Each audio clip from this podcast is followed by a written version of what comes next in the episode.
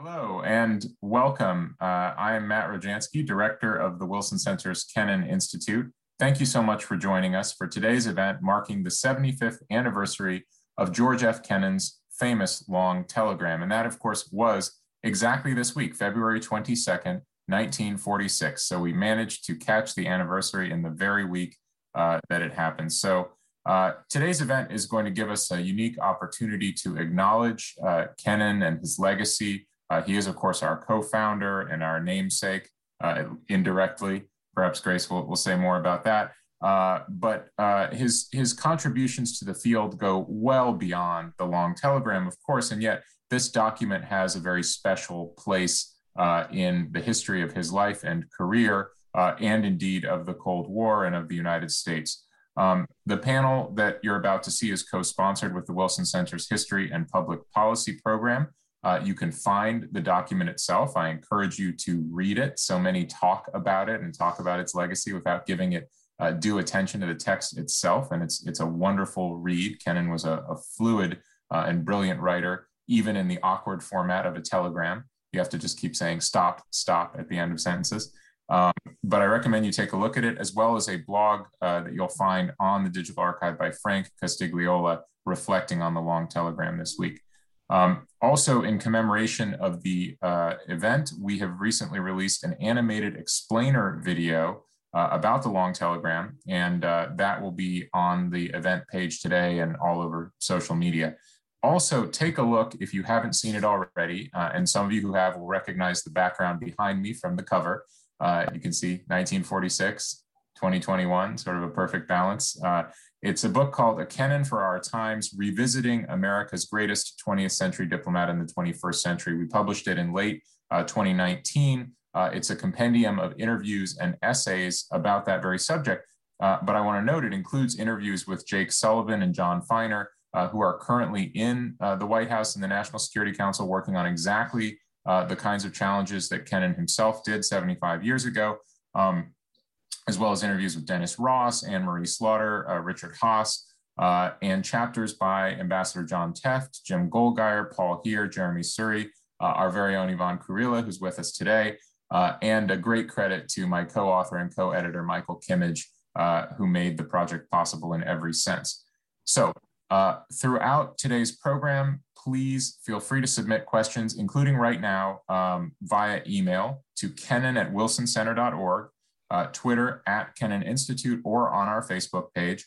Um, if you include your name and affiliation, and if the question ends with a question mark, it will make it far more likely that the team will pass it along and I will see it and I will ask it. So please uh, ask questions at any time, but please follow that rubric.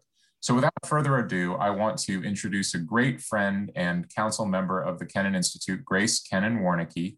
Uh, she has had a multifaceted career as an NGO leader, a foundation executive, a small business development expert, uh, writer, and photographer.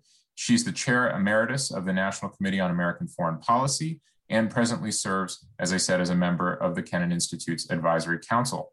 Uh, she was previously a scholar at the Wilson Center uh, chaired the National Advisory Council for the Harriman Institute, uh, and served as an associate producer of the prize winning PBS documentary, The First 50 Years Reflections on US Soviet Relations. Uh, her memoir, which I particularly commend to you, it's a great read, was published in 2018 and is titled Daughter of the Cold War. So, Grace, the floor is yours, please. Thank you very much, Matt. I'm very honored to be asked to make introductory remarks before the discussion on the 75th anniversary of George Kennan's famous long telegram, the longest telegram ever sent to the State Department. It contained 5,540 words. It is a special honor to precede this distinguished panel of experts and scholars who will lead the discourse. My father dictated the telegram from a supposed sickbed in our Moscow apartment, but I was an eighth grade boarder at the National Cathedral School for Girls in Washington, D.C., and knew nothing about it. A year later, when a modified version entitled, entitled Sources of Soviet Conduct was published in Foreign Affairs magazine and signed only by X, I was only dimly aware, although the authorship was soon attributed to George Kennan. At Woodrow Wilson High School, foreign policy seemed remote. It was only when I went to Radcliffe College, majoring in Russian history and literature, and a boyfriend started calling me Miss X that I became aware of my father's stature and importance in the world of foreign affairs. Little did I know that it would change my life as well. The, the audacity of a young Foreign Service officer sending a telegram consisting of his analysis of US Soviet relations and recommendations for American future policy towards the USSR so soon after the end of World War II was amazing. But it also displayed a dichotomy that was always a striking part of my father's personality. He often veered from extreme self confidence to almost ridiculous self abasement. Typical was a time when the family was returning from Europe by steamer, soon after he was forced to resign from the State Department. It was the first time he did not have a diplomatic passport. Uh, my mother, with the younger children, went to the head of the line. Oh, Annalisa, he said, you can't do that. We are no longer diplomats. Don't be silly, George, she answered. The customs people all know us, and I'm not going to stand here and wait with these children. She went to the head of the line, and they soon left the ship and went off to Princeton. I loyally stayed with my father, and three hours later, we went down the gangplank only to be greeted by a very apologetic customs official. But my father still thought he was right. The telegram, which launched my father's career, was also a striking example of his ability to write. He followed by writing over 20 books and garnering many prizes. And just, but I think just as important and particularly important today he founded and helped launch the Kennan Institute of Advanced Russian Studies. I think this is a great achievement. I'm proud to be a part of it and to introduce this important discussion. Thank you. Thanks so much, Grace. Uh, what a fitting uh, introduction and uh, such poignant and I think uh, resonant points about your father, uh, not only as a legend of American foreign policy uh, and US Russia, US Soviet relations, but as a person, uh, as, as a father, as a family man. Um, absolutely fascinating. And I also commend, in addition to Grace's book, for those who are interested, Kennan's own memoirs, I think, are extremely uh, brilliantly, fluidly written, uh, very readable, and just give you a tremendous window into how he thought about himself and, and his own role. Um, all right, with no further ado, I'm gonna go ahead and introduce each of our panelists in turn. Uh, they'll then speak, we'll move through the panel. And let me remind you again, for questions, please email kennan at wilsoncenter.org, tweet to at Kennan Institute, uh, or post to our Facebook page. Please include your name and affiliation, and please end your question with a question mark. Now, I can't think of anyone better to begin this discussion uh, than the incomparable Dr. Angela Stent, who directs the Center for Eurasian, Russian, and East European Studies series uh, and professor of government and foreign service at Georgetown. She's also a senior fellow at Brookings, a uh, member of the Council on Foreign Relations, and co chairs the Hewett Forum on Post Soviet Affairs. Uh, she has previously been a fellow at the Transatlantic Academy of GMF. Uh, she served as National Intelligence Officer for Russia and Eurasia on the National Intelligence Council, as well as at the Office of Policy Planning at the State Department uh, the office famously founded by George Kennan himself, uh, and was a member of the senior advisory panel for NATO's Supreme Allied Commander in Europe. Uh, Dr. Stent's academic work focuses on the triangular political and economic relationship between and among the United States, Russia, and Europe. So, Angela, with no further ado, the floor is yours. Thank you very much, Matt, for that uh, introduction. I'm delighted to be here. I'm honored to be part of this discussion. And I recall 10 years ago, we did this in person, uh, discussing then the 65th anniversary of the Long Telegram.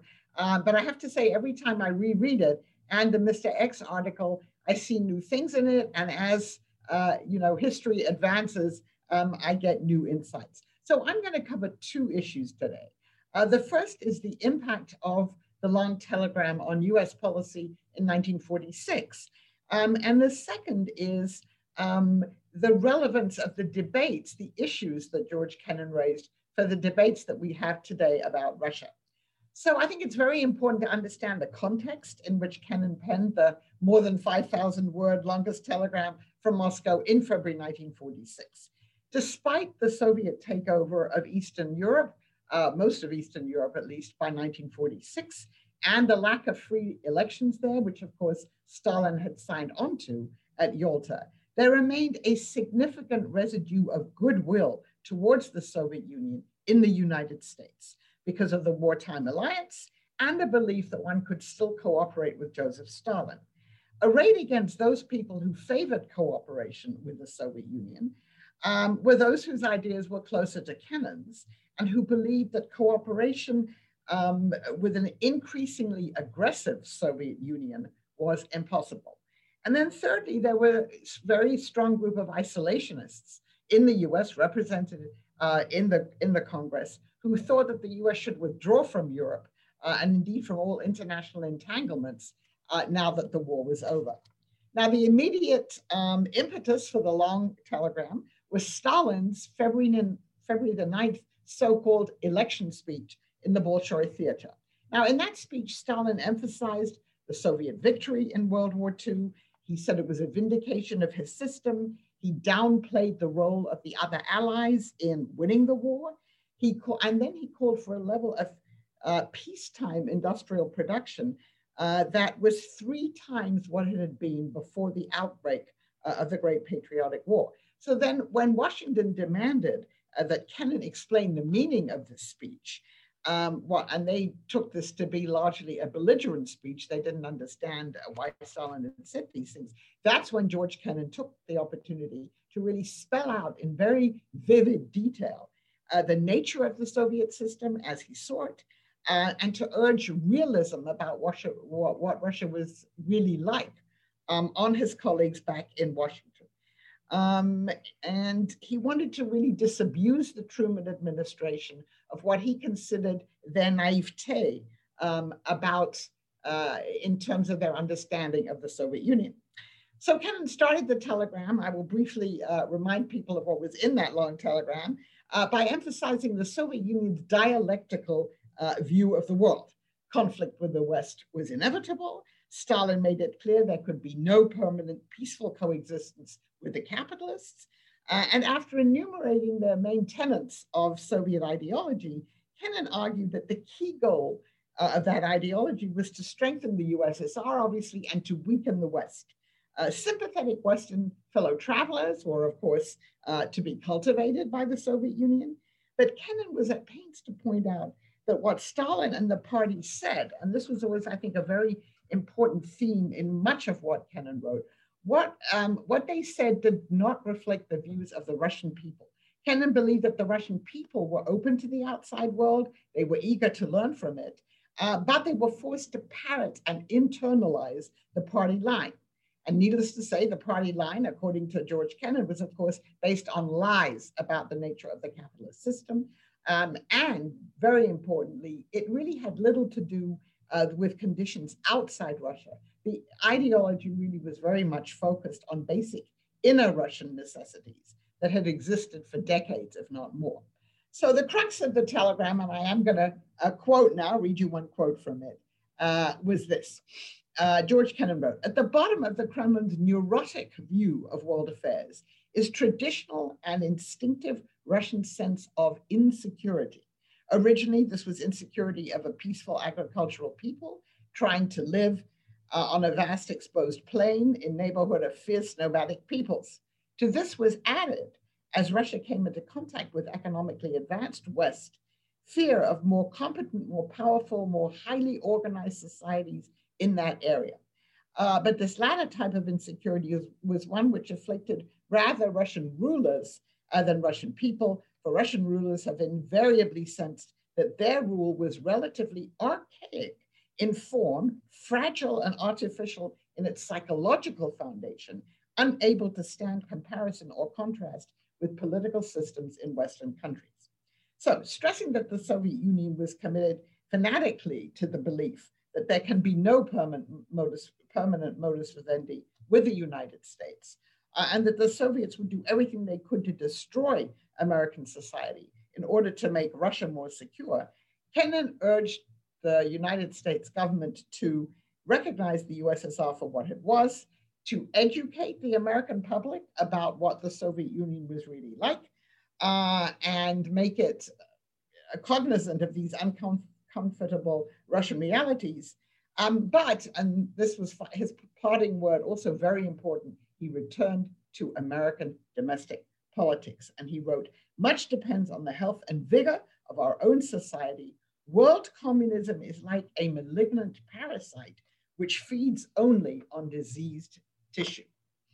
So the following year, as has already been mentioned, many of these ideas appeared in public uh, in the Mr. X article. Uh, and there again, George Kennan stressed that the powerful hand of Russian history and tradition reinforced Marxist dialectical view of the world um, and had led to all internal opponents of the regime being labeled as foreign agents.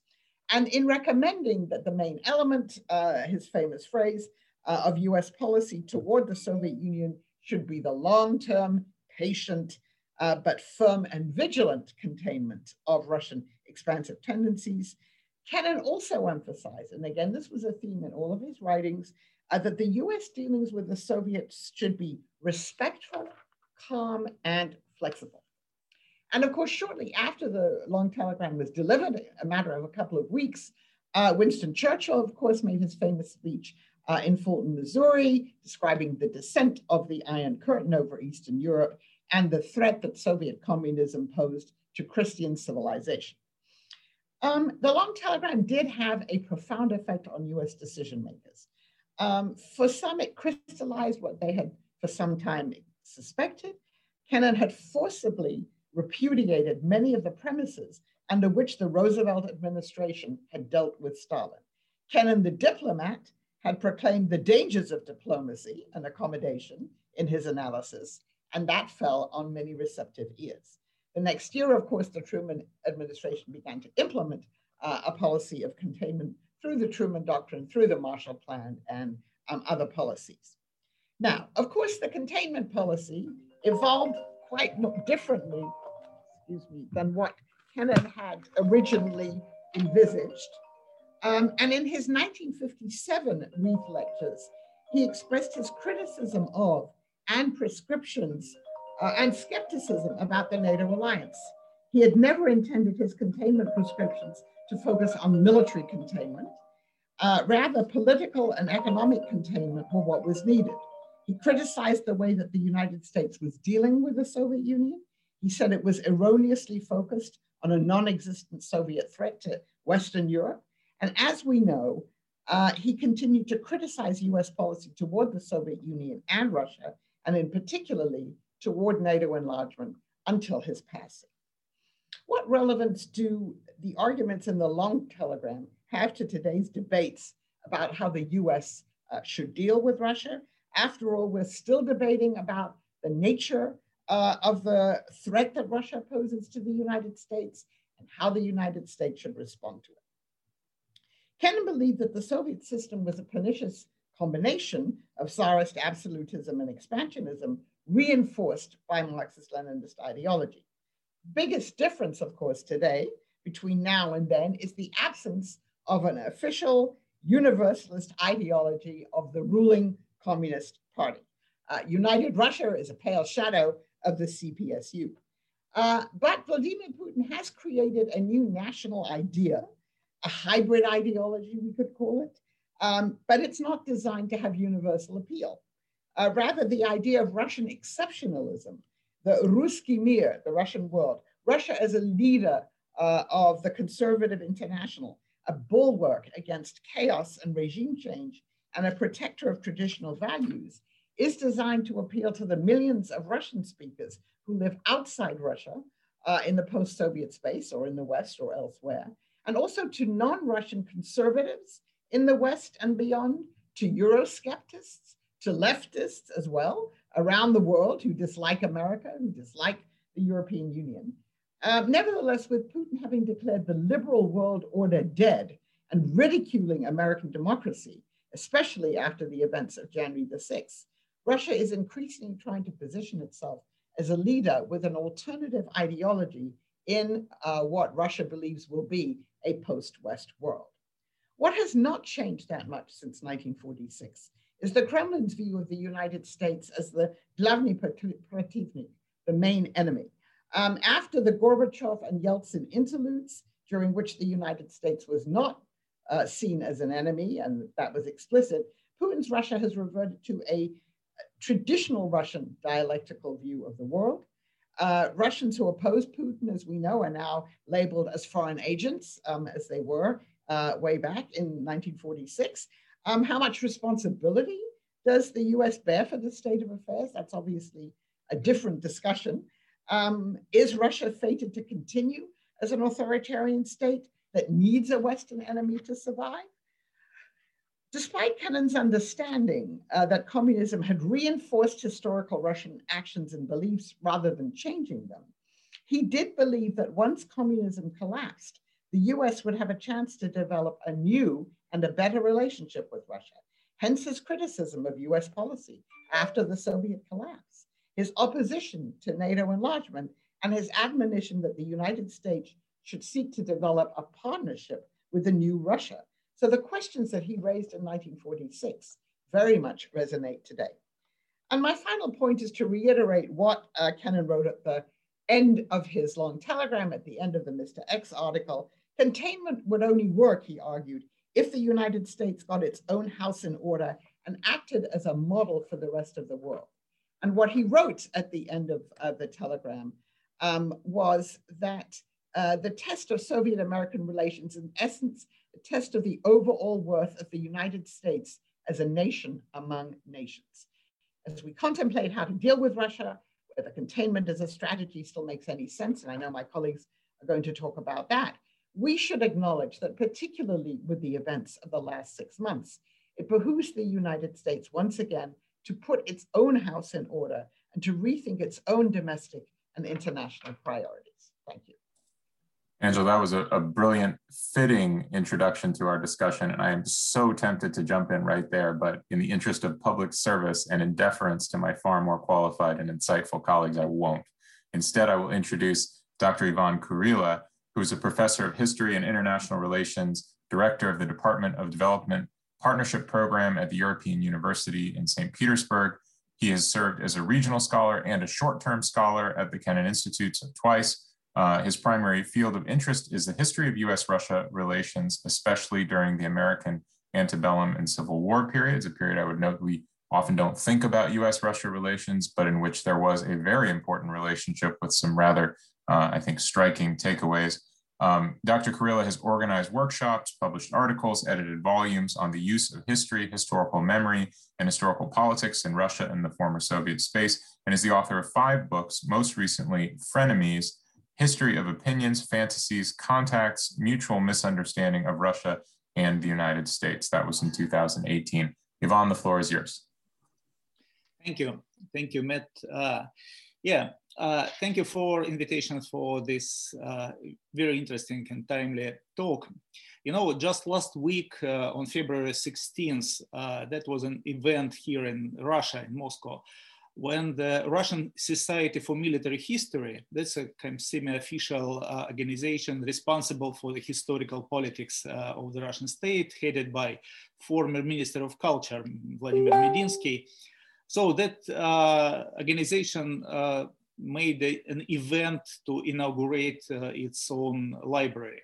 And the major, the key event, the key uh, Uh, you know, acquisition for the opening of this library was an acquisition of the, as they call it, original of the long telegram by George Kennan so I, I'm not sure I understand what uh, original of the long telegram means. Probably one of the first uh, printouts of the telegram received in Washington and, you know, sent for different destinations.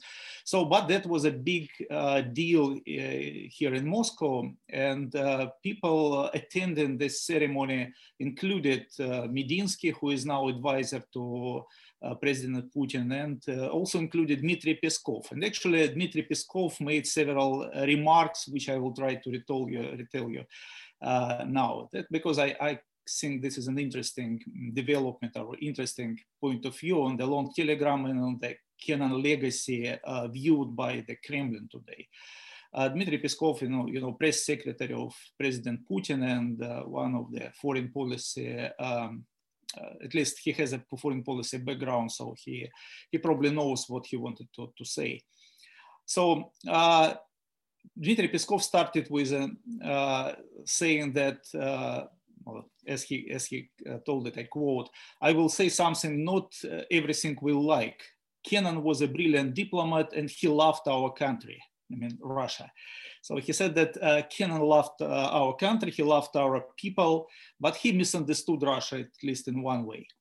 So he proceeded, uh, Peskov proceeded with uh, retelling the main in, main ideas of the long telegram uh, Peskov even uh, mentioned this uh, feeling of insecurity, saying that we have, Russia had an insecurity since the time of Pechenegs. And then he added that okay, that was not Kennan who, who wrote about Pecheneg, that was President Putin, but still the idea was the same. And uh, so he uh, said that everything that uh, Kennan wrote was right, and he especially mentioned that Kennan later in the 90s uh, opposed the, uh, the proliferation of NATO in Europe, but that he can back, got back to the long telegram essence and he said the big mistake of Mr. Kennan was that he pointed out to the Russian feeling of insecurity, but he did not suggest to face, to help Russia to overcome this insecurity. What he suggested is to contain Russia instead of uh, finding the way to give Russia some guarantees, some you know promises, something to uh, to make uh, Russian uh, government feel more secure. That was uh, the idea that Peskov wanted to emphasize. He returned it several times during his remarks, and that is something which he genuinely looks, uh, you know, interested in, in, in giving this uh, speech uh, on, on the last week. And this is, uh, uh, that makes me think about the contemporary uh, contemporary perception of the long telegram and of Kennan legacy in Russia. It looked like uh, first uh, Russian elite, Russian government, and you know Peskov as a represent representative of Kremlin thinking are still very much uh, absorbed, uh, very much concerned about the American attitudes. You know, he uh, came to speak about the long telegram as it is some contemporary uh, document and something which gives uh, Peskov and you know the um, point to speak about, uh, to comment about American policies toward Russia. So American influence, American attitudes are still very important and, uh, you know, but still uh, Peskov emphasizes everything that, that is contained in, in the telegram. The second, uh, it looks like Peskov still uh, think that Kennan telegram defines American policy uh, towards Russia even today in 2021 it looks like he said that okay, uh, everything that Kennan uh, advised uh, to, to American government is still in force. And what we see now is still a continuation of his, uh, uh, you know, uh, the continuing use, usage of the same uh, piece of advice that Kennan gave to American presidents, American Department of State. So we can still uh, use the Kennan telegram as a basis for discussion American policy towards Russia. So that was uh, also important uh, topic, important point for uh, Peskov remarks. So uh, so he said that uh, Kennan actually established some kind of ideas, you know, set of ideas, a framework uh, for American policy towards Soviet Union and for Russia by extension, for the contemporary Russia as well. And that actually uh, gives me, uh, well, prompt me to, prompted me to think that the Kremlin today would prefer to look into Russian-American relations of the 2021 as something very close to the Soviet-American relations of 1945. This is something, something which gives uh, Kremlin the feeling of greatness, a feeling of uh, you know, much bigger influence that it actually uh, possesses in the contemporary uh, world. And my question to, well, question not, not to my colleagues here, but maybe my question to Peskov if I ever um, see him, uh, would be, does he really think that uh, Russia today is the same as the Soviet Union in 1945? Does he also think that the United States in 2021 is the same, the United States that was uh, in 1944, 45? And does he really think that the world is the same as it used to be 76 years ago? My answer would be no to all three uh, questions. I would say that the Russia is different, uh, the United States is different, and the world is very different. But uh, it looks like the contemporary uh, aim or contemporary goal of Russian foreign policy is to reestablish, uh, if not the world of 1945, but at least the essence of Russian-American relations as it used to be during the Kennan, uh, Kennan long telegram. And that is why Peskov was so attentive to this acquisition of long telegram original. And that is why Peskov commented uh, on the Kennan's uh, long telegram as it is a contemporary document. And it actually makes the legacy of uh, George Kennan uh, relevant not only as a historical uh, you know, uh, as, as, as, a document for historians, but also the document which can help us to understand uh, how Kremlin wants uh, to, to see the international politics, wants to see the Russian-American relations of today. Again, for me, this is outdated and this is just a, you know, uh, error of uh, establishing the uh, establishing the historical age, but it's something which uh, Peskov wanted to insist. I will probably stop here and thank you for attention. Thank you, Ivan. That's an absolutely fascinating and timely take. I would note that uh, just yesterday, if I'm not mistaken, or the day before, in his uh, speech to the FSB Council, uh, President Putin also reinforced, you know, all of those messages. So it's extremely timely, and I we have questions pouring in. Still encourage more of them. Uh, if anybody wants to email uh, at wilsoncenter.org, tweet or post to Facebook. Um, next, Michael Kimmage, uh, who is a professor of history and chair of the Department of the Catholic University of America. Uh, he chairs the Kennan Institute's Advisory Council and is a fellow at the German Marshall Fund. Um, he served from 2014 to 2017 on the Secretary of State's policy planning staff, where he held the Russia Ukraine portfolio. Uh, Michael publishes widely on international affairs, US Russia relations, and American diplomatic history. Uh, and his latest book, The Abandonment of the West The History of an Idea in American Foreign Policy, uh, was published by Basic Books in April of 2020. Um, Michael was, of course, also my co author, co editor, and co conspirator uh, on the aforementioned Kennan for Our Times volume. Michael, the floor is yours.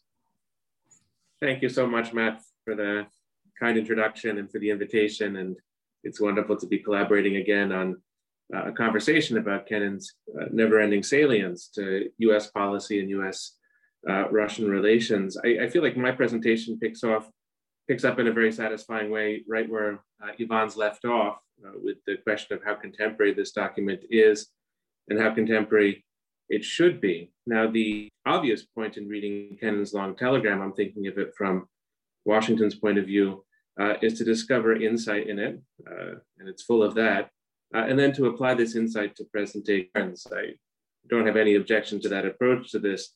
Uh, I want, uh, in my remarks this morning, to go in precisely the opposite uh, direction. and what I wish to do is to identify three incompatibilities between our situation in February of 2021 uh, and the situation that Kennan confronted uh, in February of 1946. I suppose you could say that my thesis statement is, uh, is in a way utterly obvious that 75 years uh, is a great deal of time uh, and much has changed. But let me try to make that point by um, delving into text of Kennan's long telegram. Uh, and I'd like to start with the, with the point about stability. Uh, and this concerns Kennan's uh, assessment of the Soviet Union, the sort of opening part of, of the document. And according to Kennan, Stalin uh, the Soviet foreign policy making apparatus both predicted and wanted a profound destabilization of the capitalist or the Western world. And so to, to cite chapter and verse, this is section one, premise C. I think we should all, for Kennan's organization of this document, it makes it very easy to uh, to analyze. Uh, and quoting Kennan, internal conflicts of capitalism inevitably generate wars, intra-capitalist wars and wars of intervention against socialist against socialist world. This is of course not Kennan, this is his paraphrase uh, of the Soviet worldview. Uh, and this is followed by deduction B of Kennan's um, that quote, Soviet efforts must be directed toward deepening and exploiting of differences and conflicts between capitalist powers. If these eventually deepen into an imperialist war, this war must be turned into revolutionary upheavals within the various capitalist countries. I think this is really not the case uh, with Putin today in the way that he sees uh, the world. I think it could well be that Putin's assessment is that the Western world is weaker uh, in various ways in 2021 than it was in 2011 uh, or in 2001 when Putin first came to power. Uh, certainly, if you follow Russian media, official media, you'll see uh, much evidence for Western decline and decadence. That's part of the narrative.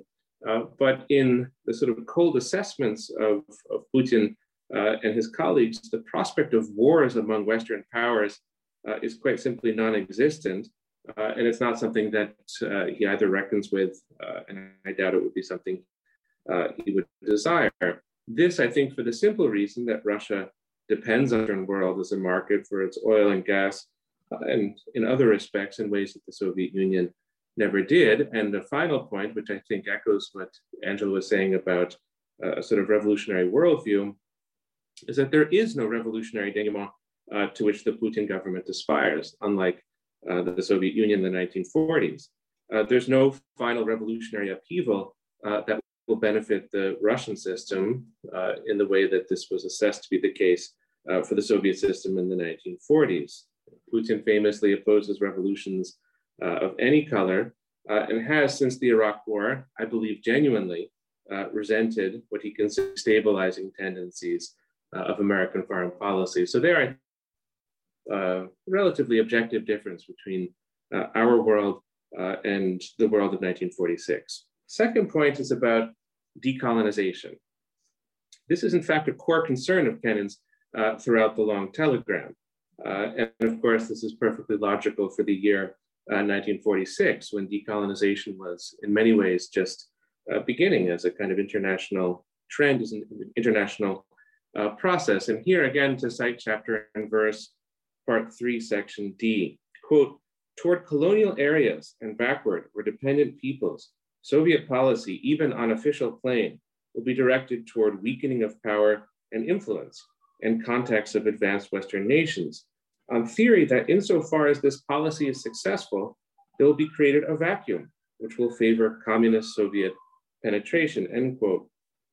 I really think that this setup uh, was unique to 1946 and looking beyond Kennan's turns of phrase here, uh, which, which are unique to 1946, or so one would hope, uh, colonialism itself is a thing of the past, at least in the, uh, in the formal sense. Uh, and this means that even if Russia has filled a vacuum of power, a vacuum of Western power in Syria and Libya and in a few other places, it really does not have the same vacuum to create uh, as decolonization had created for the Soviet Union uh, in, in, in uh, after World War II. There's an enormous difference of scale here.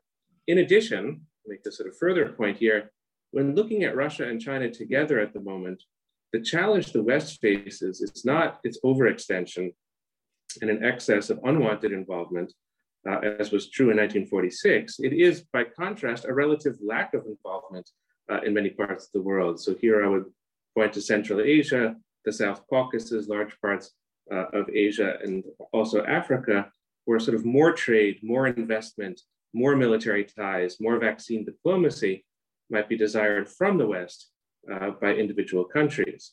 But in many areas, you see the West choosing not to commit itself uh, very deeply, which frames a problem uh, not of Western colonialism, but of Western passivity and inaction, and hence a difference between now and then. Third and final point of, of, of, of difference uh, is, and I think this is the one that's the most arguable uh, and maybe the sort of least uh, persuasive in a way, but this point concerns the Russian people and Russian government. It's Kennan's claim, Angela has mentioned it already, that there was a wide gulf between the Soviet government uh, and Russian people. So this is part two uh, of the long telegram. Uh, and uh, Kennan points here to the party line, which he argues, quote, does not represent the outlook of Russian people. Latter are, by and large, friendly to outside world, eager for experience of it, eager to measure against the talents they are conscious of possessing. In sum, for Kennan, the party line equals the achievements, such as they are, of a quote unquote propaganda machine.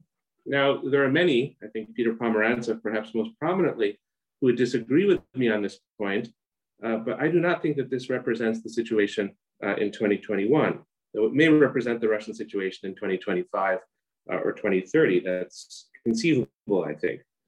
The friendliness to the outside world uh, of Russians is borne out anecdotally by the recent World Cup uh, in Russia. Uh, but the friendliness Kennan had in mind, here's a slight distinction, was I think a friendliness that had grown up from behind the walls Stalin had built uh, around the Soviet Union or between the Soviet Union in the West. This was a friendliness that struck Kennan, I think, because there was a fundamental lack of contact uh, between uh, citizens of the Soviet Union uh, and the outside world. And now, of course, borders are substantially more open.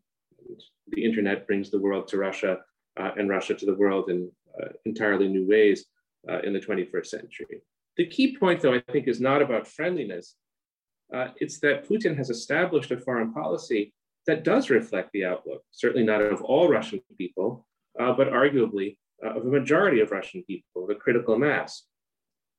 He must rely more on his propaganda machine at the moment for domestic politics, uh, though of course he relies on it to justify everything he does uh, in his domestic and foreign policy.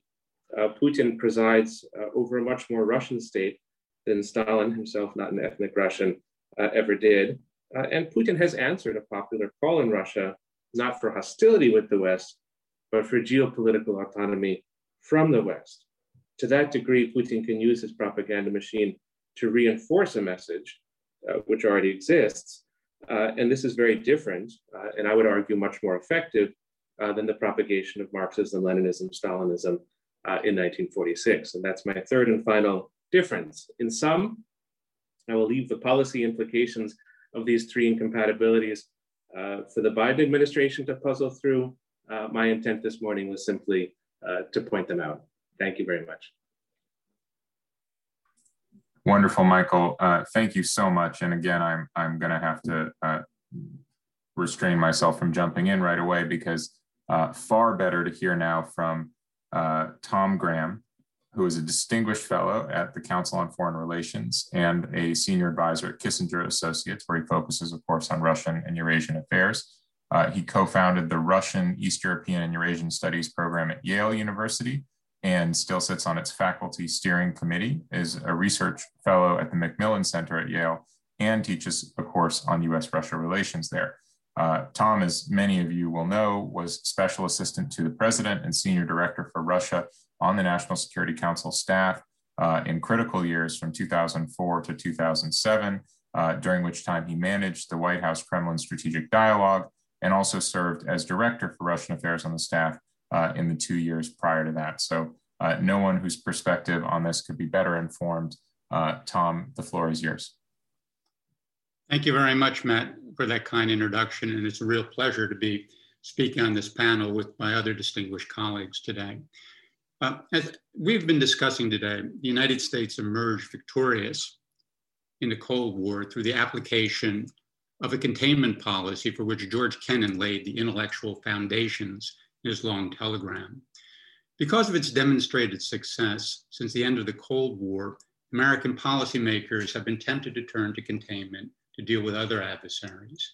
Today, the United States seeks to contain Iran in the Middle East, seeks to isolate and contain Russia globally, and there is growing discussion of containing China.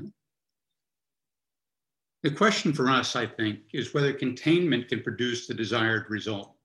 And to answer that, we need to understand how containment worked during the Cold War. And here I would suggest matters are not as straightforward as they are generally presented. Kennan wrote that the main element of US policy towards the Soviet Union had to be long-term, patient, but firm and vigilant containment of Russian expansive tendencies. That, he argued, would eventually lead either to the breakup or the mellowing of Soviet power. Now, the question is to what extent then did the United States contain the Soviet Union? I would argue that great success was attained on the Eurasian landmass, central arena of the Cold War. Washington prevented Moscow from extending its reach in Europe. It exploited the Sino Soviet split to diminish Soviet influence in East Asia and elsewhere. And Kissinger's adroit diplomacy effectively removed the Soviets as a critical factor in the Middle East. But in what we then called the Third World, Moscow rapidly expanded its presence in the 1970s, coming to the aid of Marxist Leninist regimes. And by the end of that decade, it was backing Ethiopia in the strategically important Horn of Africa and propping up a leftist regime in resource rich Angola.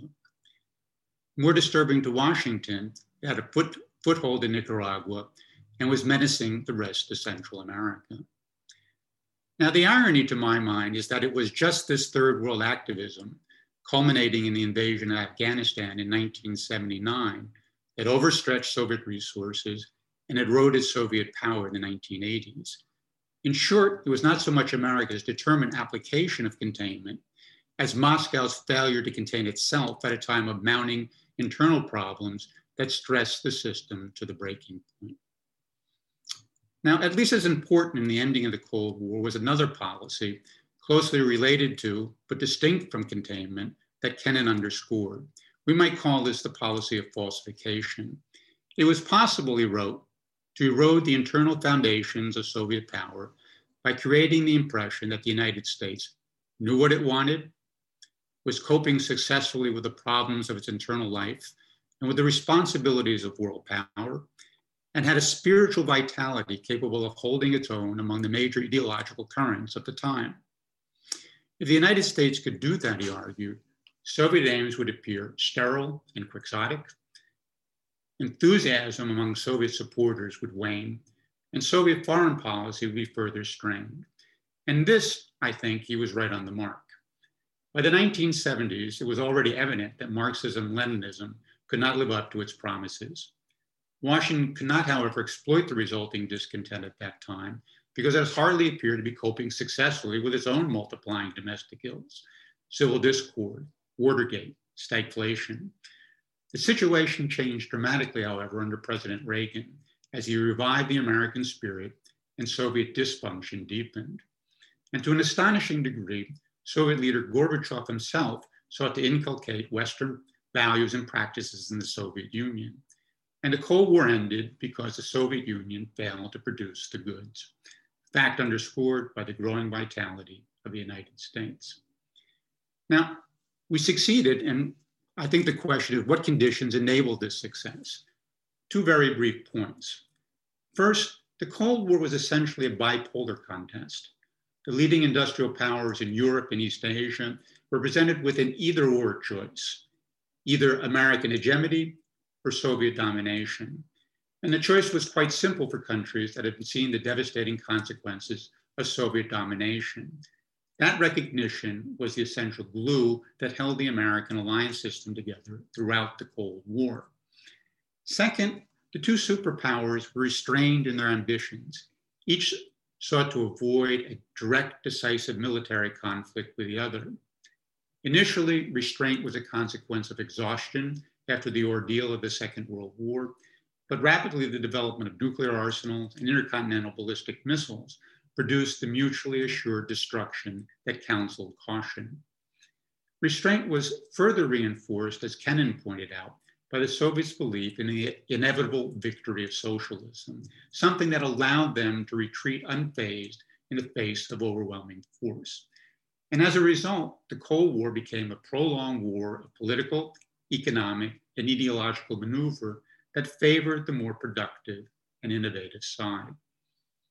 Now, neither of these conditions obtains today, and that raises in my mind grave doubts about the efficacy of any policy of containment, especially with regard to Russia or China. To begin with, the world is no longer bipolar, it is multipolar. America cannot contain Russia or China when other major countries are willing or unwilling to follow the American lead.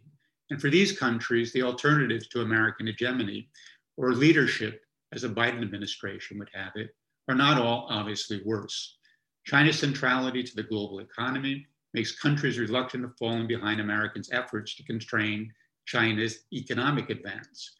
Witness the EU's conclusion of an investment deal with China almost on the eve of President Biden's inauguration.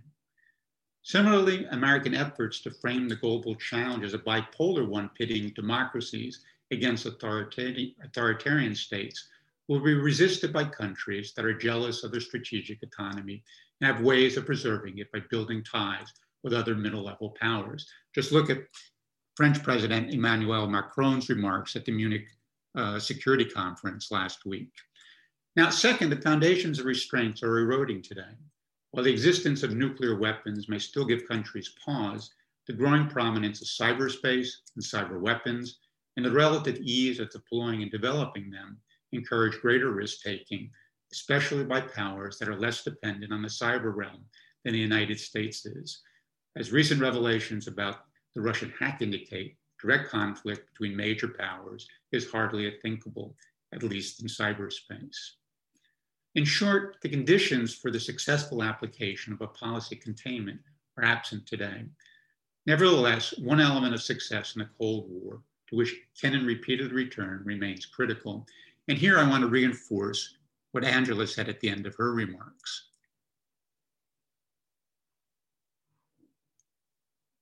The United States needs to deal with its domestic problems. It needs to know what it wants.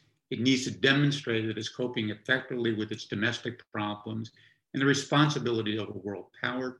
And it needs to exude a spiritual vitality capable of holding its own among the ideological currents of the present world.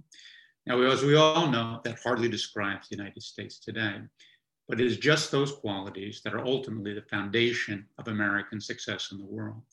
And that conviction, to my mind, is a central legacy, legacy of Kennan's work. So let me stop there. Tom, that was wonderful. Um, thank you all so much. This this has just been a, a perfect primer, uh, but we have much to discuss as well. A lot of questions have come in. Uh, if anybody has any others, I, I, think we'll still have room to get them in. Email kennan at wilsoncenter.org. So um, let me just start with an observation, and this is run through, uh, I think, almost all of your remarks, and that is read the text. You know, read the text. Kennan is very clear eyed about the nature of the Soviet Union, lots of very helpful, um, in some cases, maybe overly essentialist, but nonetheless very piercing analyses of uh, of, of sort of historic Russia, of the nature of the Soviet system, its dialectical obsession. Uh, and yet, uh, and Angela made this point, and Tom has made this point, you come to the end and there are five policy recommendations. They're numbered.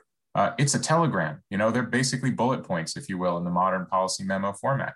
Two of them are about investing in understanding the Soviet adversary, spending the money necessary, having government do it, and doing it objectively. That's one and two three through five you know while we're searching for the term containment or looking for references to you know military uh, deployments and reassurance and countering soviets and counter forces none of that is there. Recommendations three through five are all about what Tom concluded on, what Angela mentioned, which is getting the American House in order, being crystal clear about who we are, what we stand for, uh, doing it well, not being hypocritical, leading by example, uh, and, and all of these sort of good, good housekeeping practices, if you will, of, of, uh, of policy. Um, to me, that is an incredibly striking takeaway. If you read nothing else in Kennan's lifelong body of work, which is vast, and I'm going to come to a question about that in just a moment, um, you know, read this one document and reflect on why he chose, uh, you know, not that the man, uh, you know, had necessarily perfect foresight, but why did he choose to commemorate these five points as his actual policy recommendation takeaways? I think that's extremely important. Um, but a far better uh, put question and a far more distinguished asker than I uh, offers itself up. And this is from Avis, Ambassador Avis Bohlen, uh, daughter, if I'm not mistaken, of Ambassador Chip Bohlen, who was Kennan's colleague and Kennan's successor, in fact, in the embassy in Moscow. And so she asks the following, and I want to open this to kind of brief comments from the panel because there are many other questions as well. She says, I wonder if you could elaborate a bit more on Kennan's later views of the long telegram. He not only disowned what successive US administrations made of it and the theory of containment, but also the telegram itself. Uh, he at some point, here she paraphrases, more or less dismissed it as the ramblings of youth. and in particular rethought what he felt was an overly rigid and mechanistic view of how the Soviet Union acted and very much at odds with his later views and indeed arguably with his general approach. In a sense, uh, it, the long telegram, had more in common with Paul Nitze's description of the Soviet Union in NSC 68 uh, and uh, than with Kennan's own uh, more nuanced view. And a similar question uh, from Vlad uh, Lihovich, uh, who essentially asked that, you know, Kennan said in later years he had been misinterpreted and the Western policy of containment as it, as it evolved was not what he had proposed in the X article or in the long telegram. So I open that to the floor for comment and, and we'll move on. There are a number of other questions about history as well. Michael, please. Just briefly, I think part of the evidence for the answer to the question came from uh, Angela's citation from the sources of Soviet conduct and this notion of respectful, calm, and pleasant dealings with the Soviet Union, because in the long telegram, it basically says diplomacy is impossible. We're not going to be able to sit down with these people. It's, it's unmanageable. And that's already a contradiction in Kennan's thinking in 46, 47. And I think he unravels that later uh, by coming down more on the side of diplomacy uh, and at least working the margins of diplomacy than the more categorical position he takes in the long telegram. Angela, please. I mean, just briefly, just to reiterate, um, George Kennan loved Russia. He loved the Russian language, the culture, the people. He had a lot of respect for them. And I think, um, and you know, that does come out um, in the long telegram, uh, certainly. Um, and I think, yes, he believed that his containment uh, prescription had been misinterpreted. He was clear, right, as I said, in the in these Reith lectures in 1957 that he gave at the University of Oxford. He goes into that in great detail um, about he didn't that he did not mean a kind of global military containment. And then I would say the other thing was he was really disappointed after the Soviet collapse because he believed that the United States should have had a much more forward-leaning policy. Um, and it, it should have done everything it could to, if you like, engage uh, post-Soviet Russia, and instead, you know, as we, we know what happened. So um, I think that's true, and and you know, as we all know, he was very critical of other aspects of American policy as he got older, uh, but he did feel that he'd been uh, misinterpreted or that people had reacted overly hysterically to what he'd said in 1946. You know, Angela, I would, I would point out, uh, thank you for bringing in the Reith lectures. You can actually listen to, I, I, think not quite all of them, but many of them have been recorded. They're wonderful to listen to in his own voice. And there's one, if I'm not mistaken, that, you know, very precisely illustrates this point. It's where he talks about the German problem of the day in the 1950s. And he comes out very clearly as an opponent of a militarized NATO Germany, uh, which would seem sacrilege in retrospect to, to many uh, Russia hands and Cold Warriors. Um, but his argument is actually quite rational, which is, you know, he says, uh, if you want a unified Germany, you can't have that uh, and a Germany which is a potential military threat to the Soviet Union simply because the Soviets will react in unacceptable ways. So you're forced with this zero sum choice. And he comes down in favor of sort of better to, to have a non militarized Germany, but one that is united. Um, you know that to me seems the essence. That's that's actually your your description of his ideas in application in a real world policy problem more than a decade later. Um, let me bring in another couple of historical questions if i can. Um, ivan you might want to tackle this one. Dr dr kristina uh, minkova at st petersburg state university uh, says that the long telegram is of course not the only document uh, of this length and character written by kennan. Uh, one could recall russia seven years later or his summer 1945 memorandum uh, which contain basically the same ideas. Why did the long telegram end up becoming such a renowned document over Kennan's other writing? And there's a kind of corollary question, which you may know as an archival historian, Ivan, um, and that is, was the telegram in fact directed uh, through the War Department rather than the State Department? I mean, who who was the intended audience for this from Kennan's perspective? Is that is that clearly known? You have to unmute, Ivan. Yeah, uh, thanks. Um, well, first question, why, why long telegram?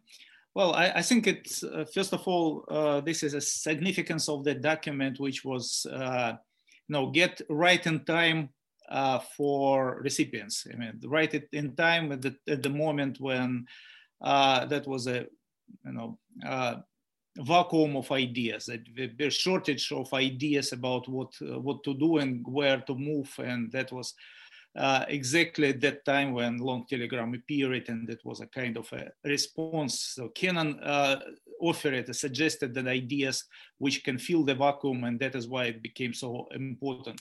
Okay since that time many people tried to and you know were very sophisticated in, in writing about american attitudes about the world composition of the world affairs but well everything which was a bit late for the moment uh, while the long telegram was exactly at the moment. And that is why i think it's it is more important than well it is still uh, produces more uh, impact than um, many other writings uh, even of, of Kennan and of, of other diplomats and other scholars I actually have uh, no idea was it attend, intended to the War Department or to State Department. I guess it looks like it was intended for like a whole Washington establishment, for the whole foreign policy uh, people in, in Washington who dealt with Russia, who needed who, to find ways. I'm not sure I know what uh, was a, you know the recipient, the exact recipient on the other hand, but on the other side. But uh, as far as I know, it was um,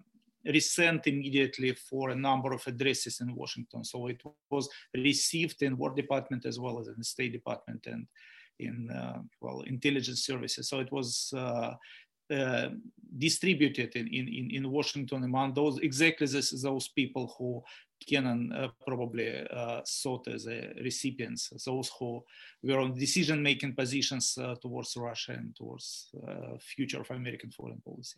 Thanks. Thanks. I want to I want to bring uh, Tom in as well on on the history questions, but but others comment please. Uh, Dr. Joshua Rubenstein uh, at the Davis Center uh, at Harvard asks, uh, what was the impact of Eisenhower and Foster Dulles's repudiation of containment in favor of rollback of communism? So here we take you know kind of the the, the misconception of containment as being military in nature, and then we go one step further to say uh, in fact, what we want to do is rollback. And it's interesting to me, Tom, you know, you, you cited Reagan uh, as providing the kind of moral reinforcement that the United States needed later in the Cold War. But Reagan arguably would have been a, a, a proponent of rollback. I mean, his, his message, right? Uh, we win, they lose. Um, that was his Cold War strategy. So, uh, Tom, your thoughts on, on kind of the lingering impact of that, maybe three part uh, divide and, and the debate over that?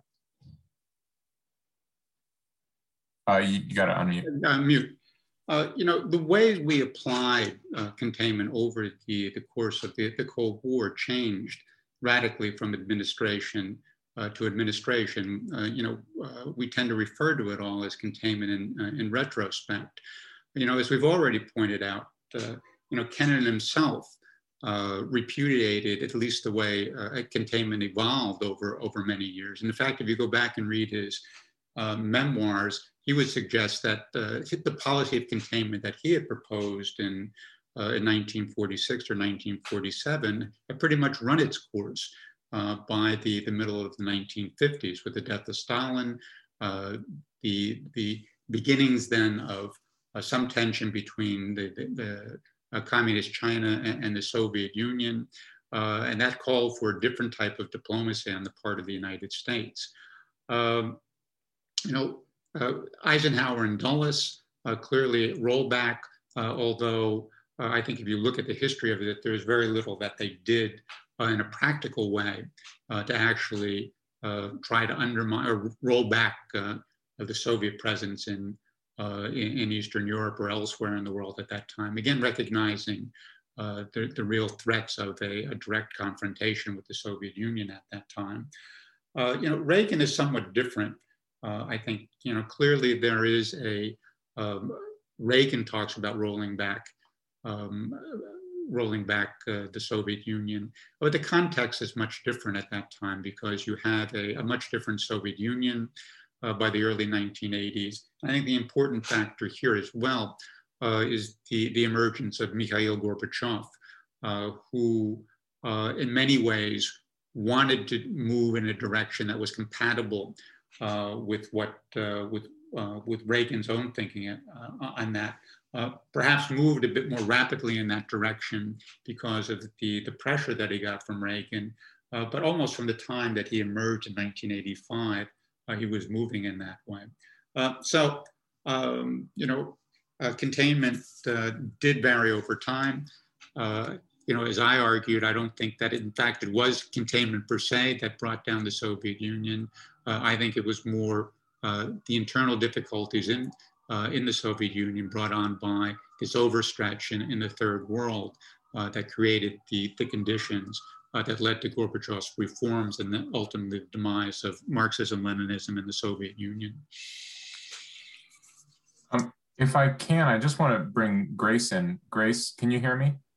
Um, so my, my question is, you know, your father quite famously, and I think some have uh, you know, riffed on this in, in biographical writing about him, including Gaddis.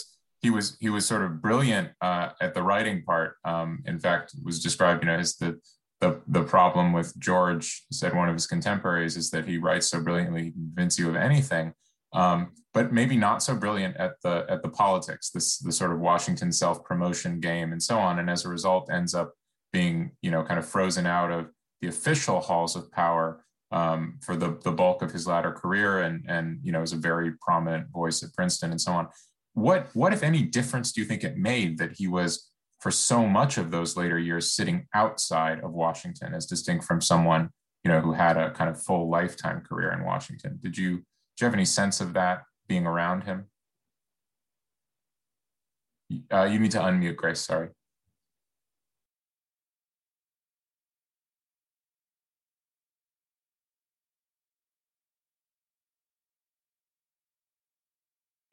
Here we go. Can you hear me now? Yes, I think it always changes if you're in Washington and you're not in Washington. And my father was also a very complex man. He, he was brilliant, as we all know, and but on the other hand, he could be very emotional. He was um, he had his own views, which were not which he believed in very strongly and were not always in sync with the views of, of people in power. And I think that that caused a certain amount of trouble for him. I also, um, I've been fascinated listening to all of this. I, I'm curious about one thing that has not come up at all, which is the, the protests against Navalny, which seem to me have shown a a difference in what's going on and in Putin's, um, the fact that these very strong protests have been happening seems to me makes another change in um, US, US Russian relations. And I was just curious that it hadn't come up. Yeah, thanks a lot, Grace. That's a, actually a good pivot to talking. Uh, you know, a couple of uh, bigger areas that I want to get to uh, including kind of the, the Cold War analogy to China today. Tom spoke briefly about that, but we have we have questions about that, and also about you know U.S. policy today. Um, so if you don't mind, let me just table that question uh, for a moment, Grace, but we will come back to it. Um, if I can, I want to ask a question uh, from Ishan Tharoor from the Washington Post. Um, uh, we also got questions from Michael Dobbs, a former Kennan scholar and author, and Paul here at the Center for National Interest, uh, all very similar. Basically, asking, uh, you're making reference to uh, this uh, so-called longer telegram, uh, quite a bit longer, is a treatise that's been circulating uh, about the current U.S.-China showdown, um, and and basically what lessons the panel thinks might be learned from the legacy and impact of the ideas in the long telegram, if applied, perhaps not in exactly the way recommended in the longer telegram, but if applied, in your view, uh, to the to the China challenge today. And again, Tom, I, I think you you started with that a little bit, but I'd invite anyone who wants to to comment on that set of questions. Michael, please go ahead. This is uh, sort of a, a, methodological answer to that question. Um, you know, I, I, would reiterate what Tom said earlier about uh, the difficulties of applying containment per se to the international situation now. But if we're to learn from Kennan, I think it's really the first third of the document uh, that's so crucial, the very precision with which he's able to lay out Soviet points of view.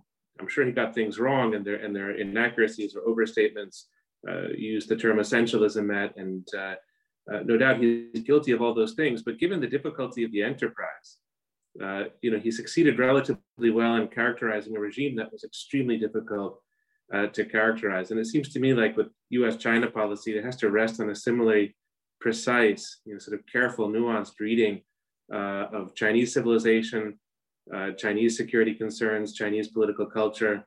Uh, and um, if I can editorialize for a moment, it doesn't seem like in Washington we're uh, all that close to, to, to, getting there. So I think we can learn from Kennan in that regard. Uh, Angela, please, and then Tom. This is obviously a vast subject. um, but, you know, as Tom said, the nature of containment changed over the time, containment of the Soviet Union. And even in the 1950s, even with Eisenhower, you know, Radio Free Europe may have supported the Hungarians uh, as they rose up against communist power, but the US government didn't. So there was a recognition right from the beginning uh, that the, the Soviet Union had a sphere of influence. We had a sphere of influence and no one interfered with it. So, A, I question whether today, as people in the US formulate what to do about China, are they going to accept that China has a sphere of influence, uh, uh, that it has a right to do what it does in the South China Sea.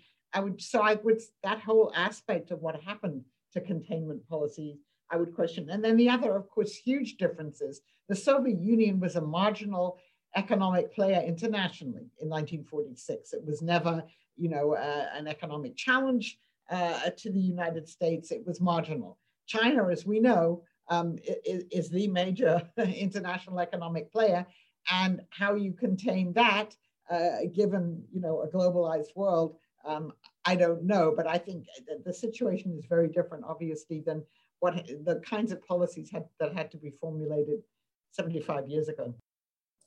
By the way, I think Angela, there's a resonance in your your reference to 1956 Hungary and, and the U.S. not in fact putting its uh, sort of principles uh, first in, in answer to Grace's question about protests in Russia today, but we'll come to that. Tom, please. Yeah, just to reinforce what Angela said, I mean, the nature of the Chinese challenge is radically different from the one that we faced from the Soviet Union uh, in 1946 and throughout much of the, of the Cold War.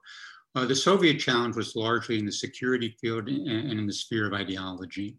Uh, as Angela has, has, mentioned, it was a marginal uh, economic player, but uh, you know, even more important than that, uh, it was uh, it was no sort of economic partner with the United States. If you look at China, it is a central player in the global economy, but there's a, a massive amount of interdependence between both the United States and China, uh, and so uh, how you what containment means in in that situation, how you disentangle uh, the American economy and the Chinese economy are big questions, let alone how you would contain China economically across the globe.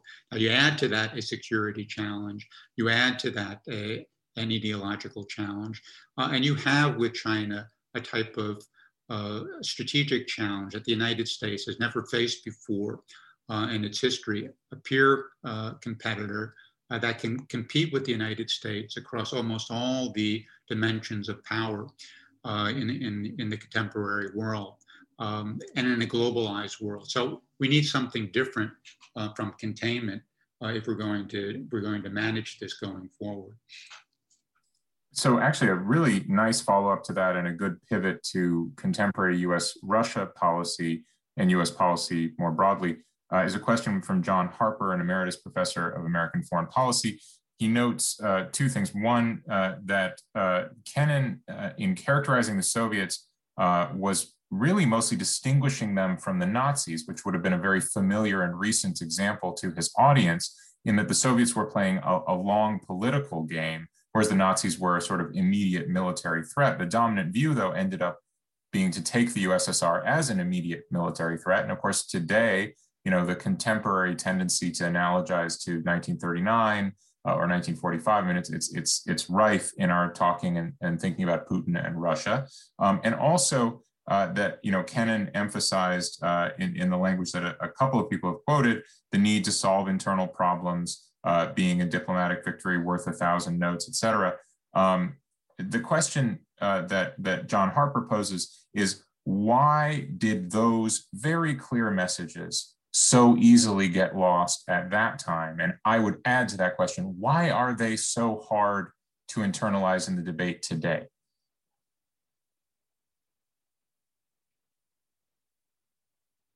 Radio silence. There we go, Michael. I'll take a crack at it, but it, here my mind turns to some of Kennan's other writings on the long telegram, um, the lectures he gave at the University of Chicago, and um, you know some follow-on writings after his, his his time as director of policy planning.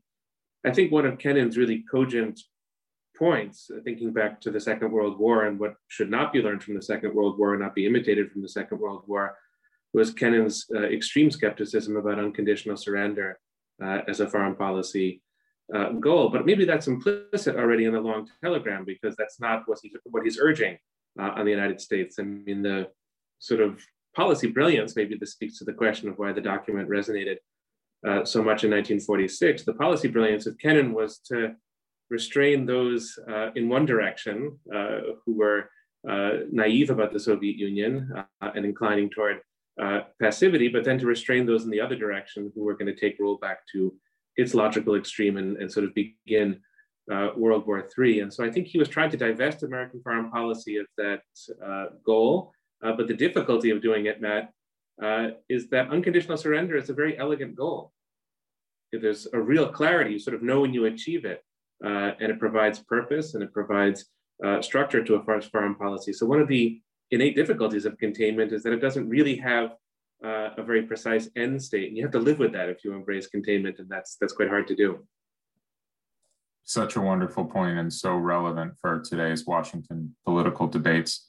Um, any, anyone else on that point? Otherwise, I'll I'll take another question. So um, this one, this one I think is very compelling, uh, particularly at this moment, particularly uh, as we are in February, uh, Black History Month. Uh, the Kennan Institute has been doing uh, a number of programs uh, looking at, you know, for, for, from the US perspective, the issue of diversity in our field. The same argument could be made about diversity within government uh, in, in the foreign policymaking uh, world. Um, and so the question from uh, uh, Associate Professor at Pennsylvania State University, Errol Henderson, is given Kennan's exceptional insights the Soviet Union would eventually implode and almost foreseeing the future, uh, demonstrating his incisiveness about Soviet society. Uh, how do you reconcile that with his, at best, myopic and racist, uh, at worst, view of his own society? Uh, did his white supremacism influence U.S. foreign policy during the Cold War? And finally, what did, uh, why did Kennan argue against the inclusion of a Declaration of Human Rights in the UN Charter? I think uh, Professor Henderson is assuming some additional knowledge that there there is a lot in his diaries uh, recently published that's you know certainly not admirable on those fronts, uh, and and then obviously the debate about the UN Charter uh, as well, which we haven't talked about. But you know, Ivan, you've studied the history. any any thoughts? I know you're you're also the one non-American on the panel, so that's easier for me to be. Yeah. yeah, I, I, guess you, you, you asked me. Yeah. Uh, well, this is something which very this is very hot topic for Americans. I know, and I, I follow what uh, what is going on in the reevaluation of the uh, people from the past. Uh, you know, given their misogynist or racist uh, points of view, and uh, let me be a little bit more conservative here because we actually discuss mostly uh, okay, something that those people gave us, uh, how those people improved uh, the society, and not the other part of their personalities. Sometimes the personalities were really, really ugly. Sometimes they were, you know, uh, just misunderstood. But I would not say that we should, uh, you know, make a big point just just uh, one features of the character from the history and uh, forget forget about others of course uh, these parts of the Kennan personality should be um, they are already in, in, the light and we should uh, judge him and his uh, his biography you know with with all knowledge about that about that epoch about his uh, relevance to his generation, uh, this you know dominant uh, views of his generation. But I would say that we discussed long telegram, and this is something which is still relevant for us, and this is something which survives his long life. uh, and not the other side, which is not surviving this generational um, errors and generational mistakes, which were probably, uh, you know, all of us know uh, are, you know, our society is now better, I would say, much better than the society in which uh, George Kennan lived most of his life. And this is some, something which we should keep in mind. Michael, please. I think that diplomats are often told to have empathy. To be a good diplomat, you have to have empathy. And I think Kennan, as a diplomat, really excelled in that respect. I mean, he really immersed himself in Russian literature, uh, um, almost going to an extreme. And maybe that goes back to what Grace was saying earlier about a certain extremism in his uh, in his character. I think there's a quote of Kennan's that he said, "I would rather live in Siberia uh, among Russians than on Park Avenue among certain kinds of uh, of Americans," which is a a striking observation. But what impresses me about Kennan, not in the positive sense of the word to be impressed, is his lack of empathy when he writes about uh, the US. There's a harshness to it. It's not just on issues of race and ethnicity and diversity. There's sort of a harshness about it. Richard Pipes recalls meeting with Kennan in the 1970s and Kennan sort of complaining about uh, the city of Washington and, and, and conditions, and, and Pipes was put off by that. Uh, and there's just a sort of lack of empathy there, whether that's because he was a citizen, whether he grew up in a certain way. I, I wouldn't pretend to be able to psychoanalyze him in that respect, but it's a very important point because it does translate in this foreign policy thinking to a, a sort of structural lack of interest in Latin America, uh, a lack of interest in Africa, a lack of interest in the Middle East, a tendency to see these things constantly through the sort of great game of power politics uh, in Europe. And that's a, a debit of Kennan's, uh, to be sure. Very finally, on the question of the uh, of the Human Rights Charter. I think it's it's um, uh, very much in tune with Kennan's critique of what he called moralism, legalism in American foreign policy, the sort of the negative parts of the Wilsonian heritage as he understood it, and he just you know was sort of more of a realist and, and wanted to see diplomacy go in a different direction, and was that that that that was sort of largely anathema to him that way of looking at the world. Yeah, that's certainly the the phenomenon of blind spots uh, in in many of the historical figures who kind of write the story of American foreign policy is um, hugely important. And you mentioned Wilson, uh, couldn't be a better example, right? He had a huge blind spot when it came to segregation and the so-called lost cause in the South and so forth, and yet was a visionary uh, in in international relations. Um, let me take, if I can, our very last 10 minutes uh, and ask a question from uh, Valeria Jegisman, uh, a Voice of America journalist, uh, who asks whether the panel participants could outline their main policy recommendations for the Biden administration towards Russia today and uh, the lessons for US policy today from the telegram. And here I think we can bring in uh, Grace's very important question about how do we respond today to what's happening in Russia domestically, including the, the recent protests. So why don't we give you know each panelist sort of two minutes to close out with thoughts on on this. Angela, you seem uh, uh, just go ahead and unmute. Sure. Okay. so I, I would start off with I think the obvious point that you know the relationship is the worst that it's been since at any time uh, since certainly before Mikhail Gorbachev came to power. Um, what needs to be done immediately is to identify those areas where we have really pressing interests in common with Russia um, and where we need to act on these for our own national interests. And I think the first is already, we've seen has already happened, and that's arms control. It's the uh, extension of the New START Treaty.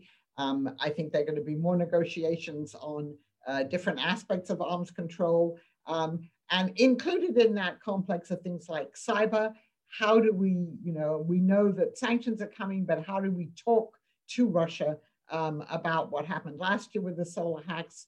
Uh, the Russians obviously would like to have, or have said on numerous occasions they want an agreement with the US about rules of the road for cyber. I don't know whether that's possible, but at least these are things that are of, of importance to us, significant importance, and where we do have to, to work with Russia.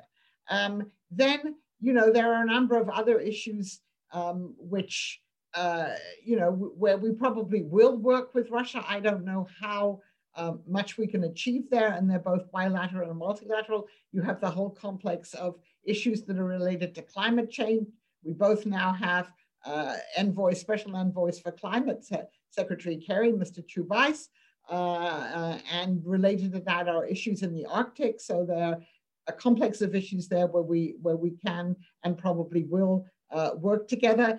Uh, global health, now that the US has uh, rejoined the World Health Organization, so a number of other, uh, and, and of course we have competing vaccines, we know that, but there are ways in which there might be at least um, uh, in a multilateral and maybe a bilateral setting uh, working together. Everything else gets much more complicated. We, of course, have a huge, massive sanctions regime already. So the kind of economic dimension of the relationship isn't going to go anywhere unless something changes. I don't think the Russians expect sanctions to be lifted, and they may get more sanctions. And that is, um, you know, what we've heard from the Biden administration, although they're also saying that they're going to reevaluate the efficacy of sanctions. But I think they're, you know, this, uh, th this could get um, uh, much worse. And to come back to um, Grace's question, um, you know, this is an administration that has said it's committed, unlike its predecessor, to the promotion of human rights and democracy around the world. Um, uh, it, it's condemned uh, the imprisonment of, of Navalny. Um, it, ha- the, it has said that sanctions are coming. We're not sure what those sanctions will be. Uh, but I think it also shows the limits of what the US can do to affect what is happening inside Russia. And I think uh, any policy going forward has, has to be aware of those limits uh, and not try, not say it's going to accomplish something which it can't accomplish. Thanks, Angela. If I could just ask uh, each of the three of you for, for one minute because uh, we're really running out of time and we'll go Ivan, uh, Michael, and Tom, just as we did in the opening, please. Yeah, thank you. I cannot uh, make advice to, to Mr. Biden administration. You know, it's a criminal criminalized recently to give advice to foreign foreign governments in Russia. So I will just uh, express my opinion, and this is uh, something connected to the long telegram to Kennan legacy. You know, 75 years ago, the Russian-American relations were, exclusively state-to-state -state relations. You know, the Soviet Union was closed society. There was nothing like internet or travels uh, from Russia, uh, from the Soviet Union abroad. And this is a big difference with the contemporary societies.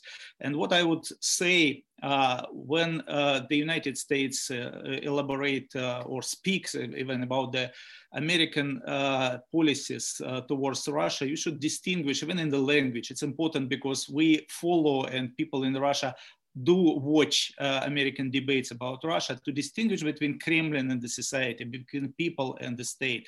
And you know that just recently the new bill was reintroduced in the Congress with, you know, with the title "Holding Russia Accountable for," and this is, you know, the use Russia. Can you change or can you advise somebody to change Russia to Kremlin, and that will produce much better, better uh, perception here in Russia because otherwise it's very easy for Russian propagandists to say that America is against Russia, against us, and this is uh, much easier for Russian propagandists to make uh, this false uh, equivalence between uh, Russian Russian state and American attitudes to Russian state and the Russian society as a whole. This is my only advice now. Thanks.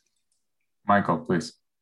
Three quick points. One of them new and two of them old. I think what's not in the long telegram is a, a, notion of the transatlantic relationship that's obvious in 1946. It was uh, not yet there, and I think that that's a key instrument that the Biden administration has and uh, and, and, and, should use in dealing with Russia, and uh, I think will pay dividends. Secondly, the point about educating the American public in 1946, I think it's more urgent uh, in 2021. There's more ignorance, there's in a way more hysteria, there's more distortion and caricature, and, and Kennan says that that really should be the U.S. government doing it uh, should be involved in that work of, of political pedagogy, and that's uh, a noble goal. Uh, and then finally, the sort of Navalny point, I don't think Kennan uses the word democracy in his concluding sort of hortatory uh, section. It's about resilience uh, and sort of setting an example. Uh, and in that sense, you know, the sort of more messianic applications of democracy to other countries, I think the US should avoid channeling Kennan, but the resilience and setting an example, the power of our example, as Biden put it in his inaugural address, uh, is is the way to go, and I think Kennan uh, is helpful there.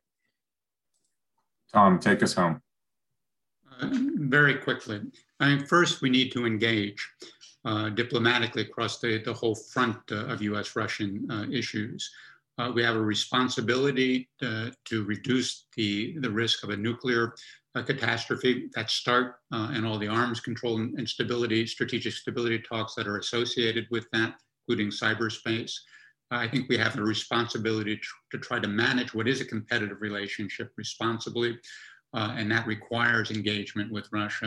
And then we need to hold open the opportunity for cooperation on these transnational issues, pandemic diseases, global uh, uh climate change, uh, and, and, so forth.